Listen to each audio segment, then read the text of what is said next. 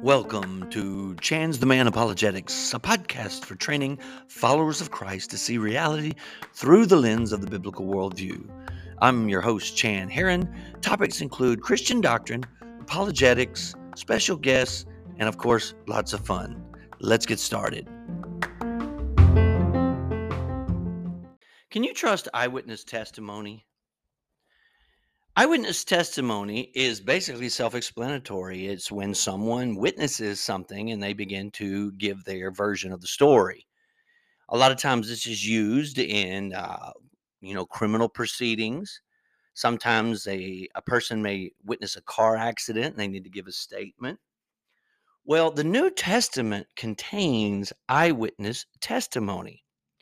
Something else to think about not only does the New Testament contain eyewitness testimony, but it contains interviews of eyewitness testimony.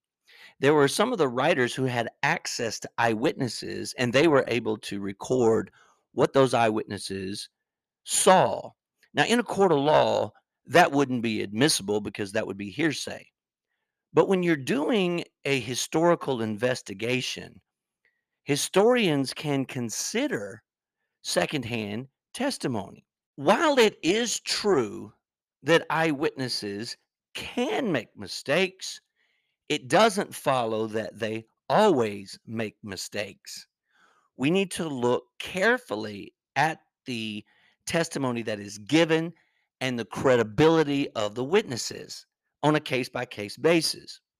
Now, the apostles claim to be eyewitnesses there's a couple of possibilities that we can look at after we look at their eyewitness testimony. But what I'd like to do now is I'd like to look at some of the eyewitness testimony that has been given about this person, Jesus of Nazareth, including his uh, his his death, his burial, and his resurrection. And then we can draw some conclusions or see what some of the options might be to assess this eyewitness testimony. Let's start with the Gospel of Luke. Now, Luke was a doctor, he was a traveling companion with the Apostle Paul. He had access to eyewitnesses, and he writes his gospel and the second part, which is Acts. So it's kind of a Luke Acts part one, part two. So Luke wrote the book of Luke, and Luke wrote the book of Acts.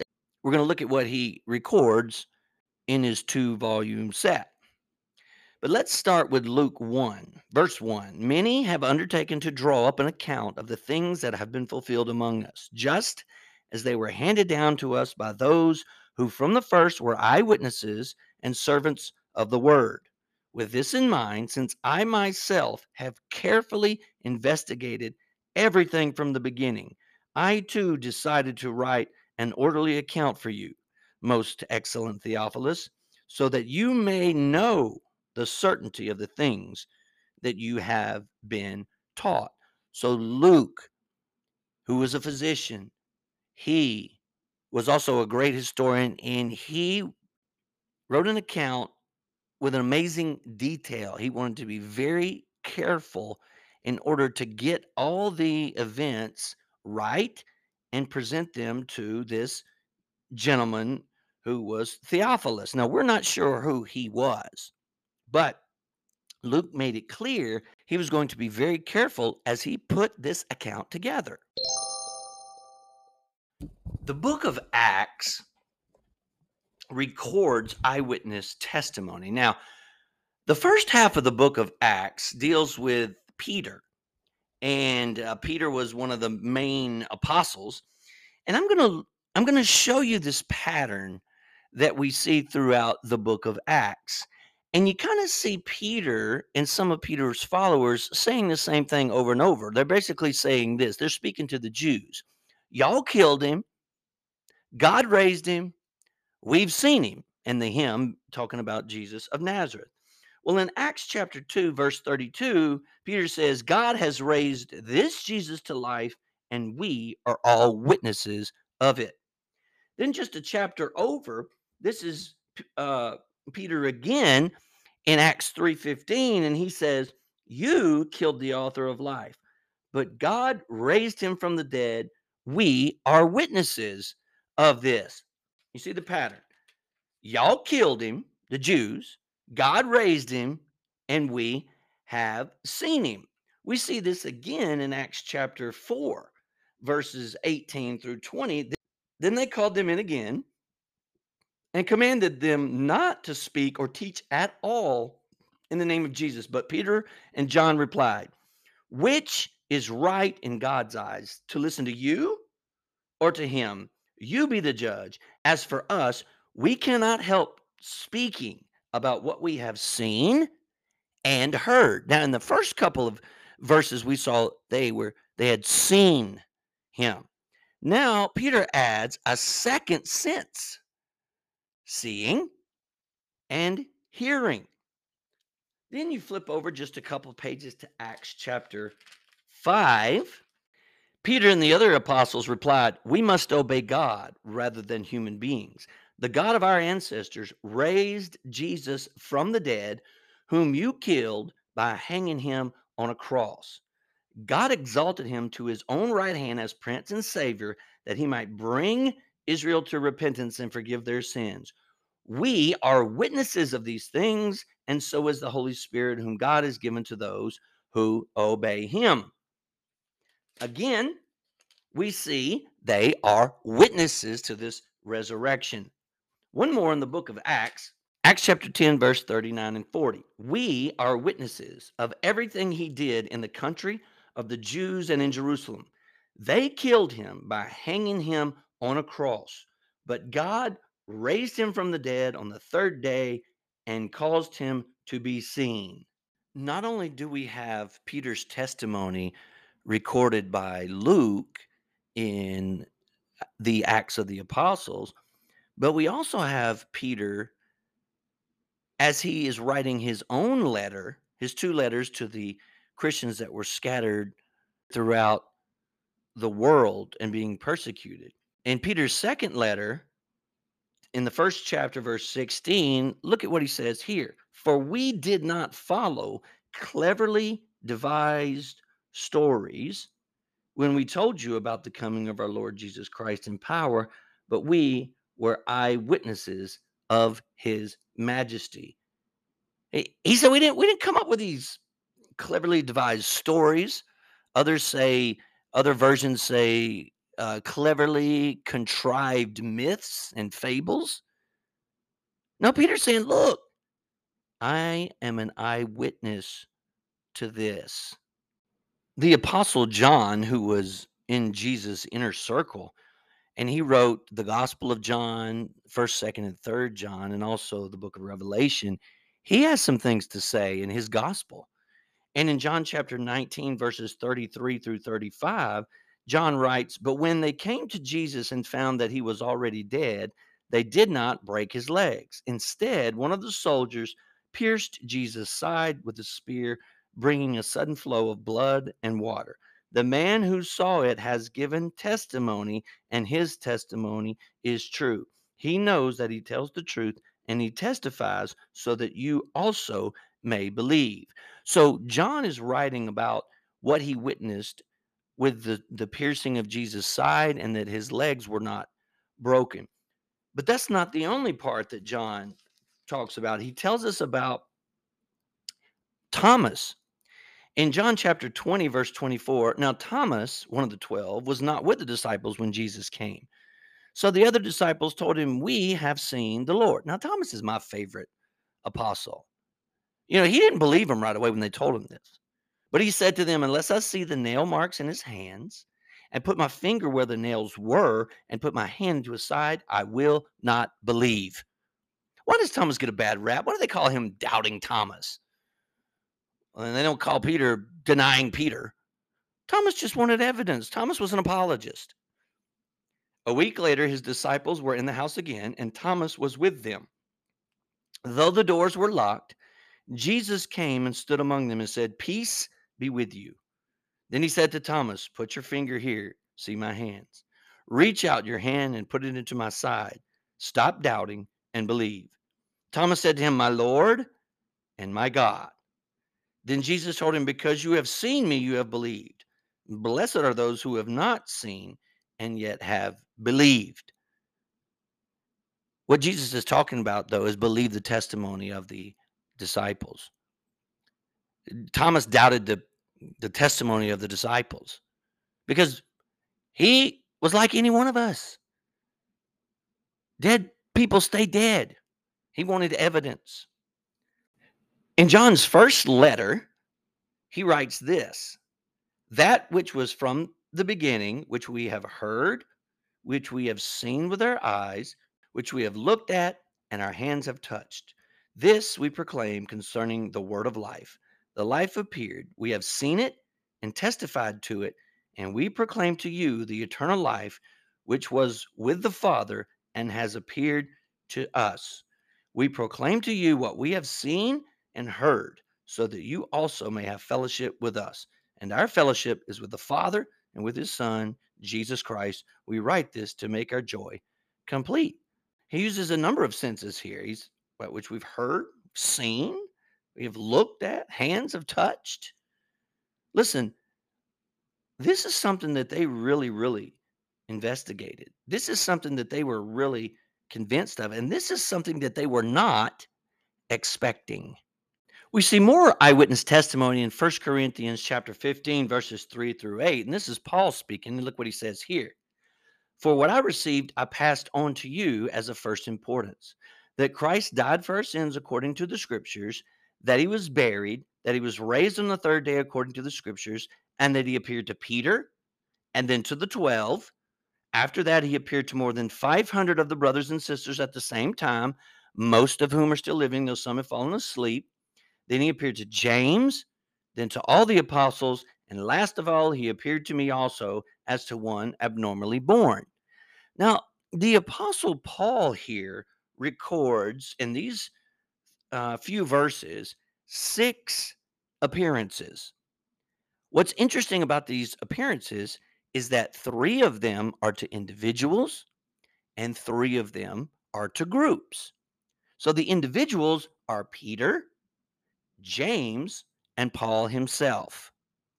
Then you have groups, says, and then he appeared to the 12, over 500 brothers and sisters, and then to all the apostles. So you have not only Jesus appearing to individuals in the book of Acts and in pairs, but also in groups. Now, here's what this does right here this eliminates the hypothesis that the disciples were hallucinating. Hallucinations are experiences that are unique to the subject. People don't have group hallucinations in the sense where they all see the same thing. If there are a bunch of people doing hallucinogenic drugs, they may all be hallucinating, but they're not hallucinating the same thing. It's like a dream. You can't share your dream with someone and invite them to come into your dream and go on a free vacation. So, not only is Paul recording that there were appearances to individuals, but also to groups. So, what are the possibilities of the eyewitness testimony that we've looked at? Well, let's take one option. The disciples could be lying, they could be making this whole thing up. That's a possibility. The problem with this is that means that you've got the disciples involved in a conspiracy. The problem with the conspiracy theory is that it's difficult to keep a conspiracy together for very long when you have a large number of people. Detective uh, J. Warner Wallace, who is a cold case homicide detective, talks about the the main keys to keep together a conspiracy And he says the fewer number of people you have involved in the conspiracy, the easier it is. He says uh, two people can keep a secret really well if one of them's dead. But the fewer number of people that you have, the better chance you have to keep the conspiracy together. A second characteristic in keeping conspiracy together is uh, the co-conspirators need to be able to communicate with each other. And the more people that you have involved in the conspiracy, if they are able to be separated and interviewed, it'll be a lot more difficult to keep the conspiracy together because they need to know what the other one is telling the authorities. A third characteristic of keeping conspiracies together would be the family members because family members are more unlikely to um, tell on their their family members than strangers. So it doesn't seem to be the case that the disciples were involved in in in lying, that they were intentionally lying. And another reason why we know this is because the disciples were martyred for their faith. Now, many people will die for what they believe to be true, but nobody dies for a known lie. If the disciples were involved in a conspiracy, then that means the disciples are lying. And they have a and we have them all going to their death for a lie. That doesn't make sense. People just don't do that. Plus, when we read in the book of Acts, they willingly put themselves in danger because they were not afraid to say what their experiences were. So I don't think that the that the disciples, the eyewitnesses were intentionally lying. So could the disciples have been mistaken?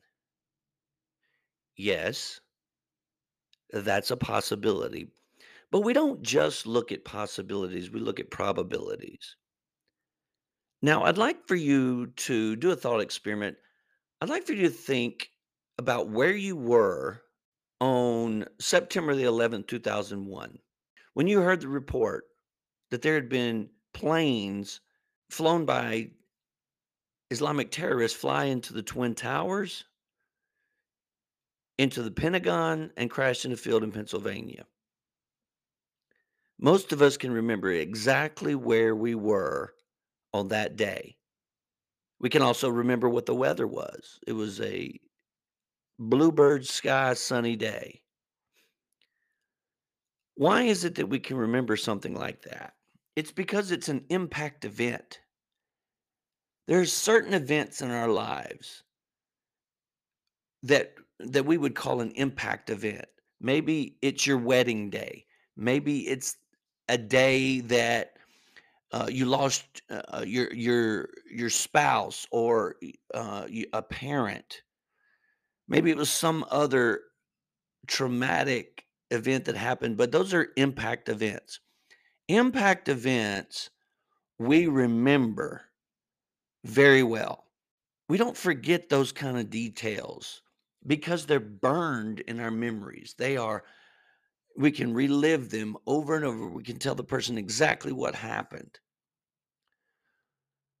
One of the things that is so interesting about the, the, the eyewitness testimony is that the disciples did not expect Christ to return. There was no teaching in first century Judaism of a dying and rising Messiah. So they would have not been expecting this to happen.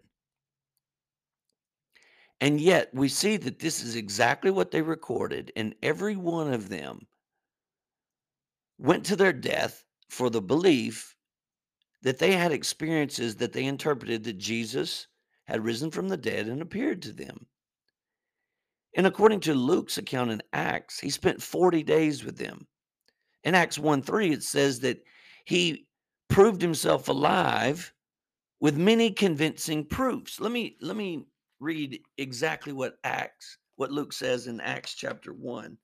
After his suffering, he presented himself to them and gave many convincing proofs that he was alive. He appeared to them over a period of 40 days and spoke about the kingdom of God. Now, the disciples were the first skeptics. They didn't believe it. They didn't weren't expecting it, so they were so surprised when this is exactly what they came to hold after the many convincing proofs. So while it is possible that the disciples were mistaken, all of Christianity is based on that one event. And that one event is so important that it seems like they took very good care of passing it down, and the disciples had disciples.